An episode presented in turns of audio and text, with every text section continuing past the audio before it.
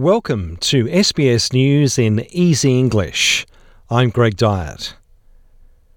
A search is underway for a helicopter that disappeared in regional Victoria. Emergency services are at Mount Disappointment near Whittlesea to coordinate a search and rescue effort, and the Australian Transport Safety Bureau has been notified. It's understood two helicopters had travelled from Melbourne when one aircraft went missing. The State Emergency Service says it's unclear at this stage if the helicopter has crashed.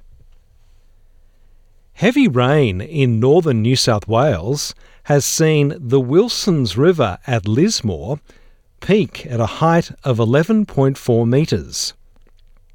It's caused major flooding for the second time this year. The weather system responsible is now expected to impact on other coastal communities as it moves south. But Dean Narramore from the Bureau of Meteorology says flash flooding remains a major concern because of the amount of water still moving through the river systems in the north. There is still major flooding ongoing through numerous rivers. Ukrainian President Volodymyr Zelensky has thanked the US President Joe Biden in a video statement for an additional $667 million in aid. The Ukrainian president will address the Australian Parliament later today. Mr. Zelensky says diplomacy is key for his country's fight against the Russian invasion. Nurses from hundreds of hospitals around New South Wales are taking strike action to fight for better working conditions.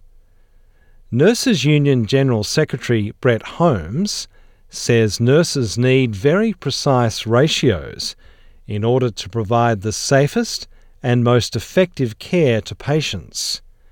He says the government appears to be refusing to acknowledge the crisis. They seem to be ignoring the fact that there are hundreds of nurses leaving our system. We know that uh, there are thousands more who are telling us that they've had enough. The community of New South Wales cannot afford that. Four in five of all 12 to 15 year olds in Australia are now fully vaccinated against COVID 19. The most recent vaccination figures show the double vaccination rate for the age group has passed the 80% mark. The latest figures reveal Australia's booster rate has climbed to 67.7% of the eligible population. From next week, a fourth dose, or second booster, will be rolled out to older and vulnerable Australians ahead of the predicted winter surge of cases. And in tennis, Daniil Medvedev is one win away from reclaiming the world number one ranking. Shaking off a slow start, the top seeded Medvedev reached the quarterfinals of the Miami Open by defeating Jensen Brooksby 7 5 6 1. I'm Greg Dyett, and this is SBS News in Easy English.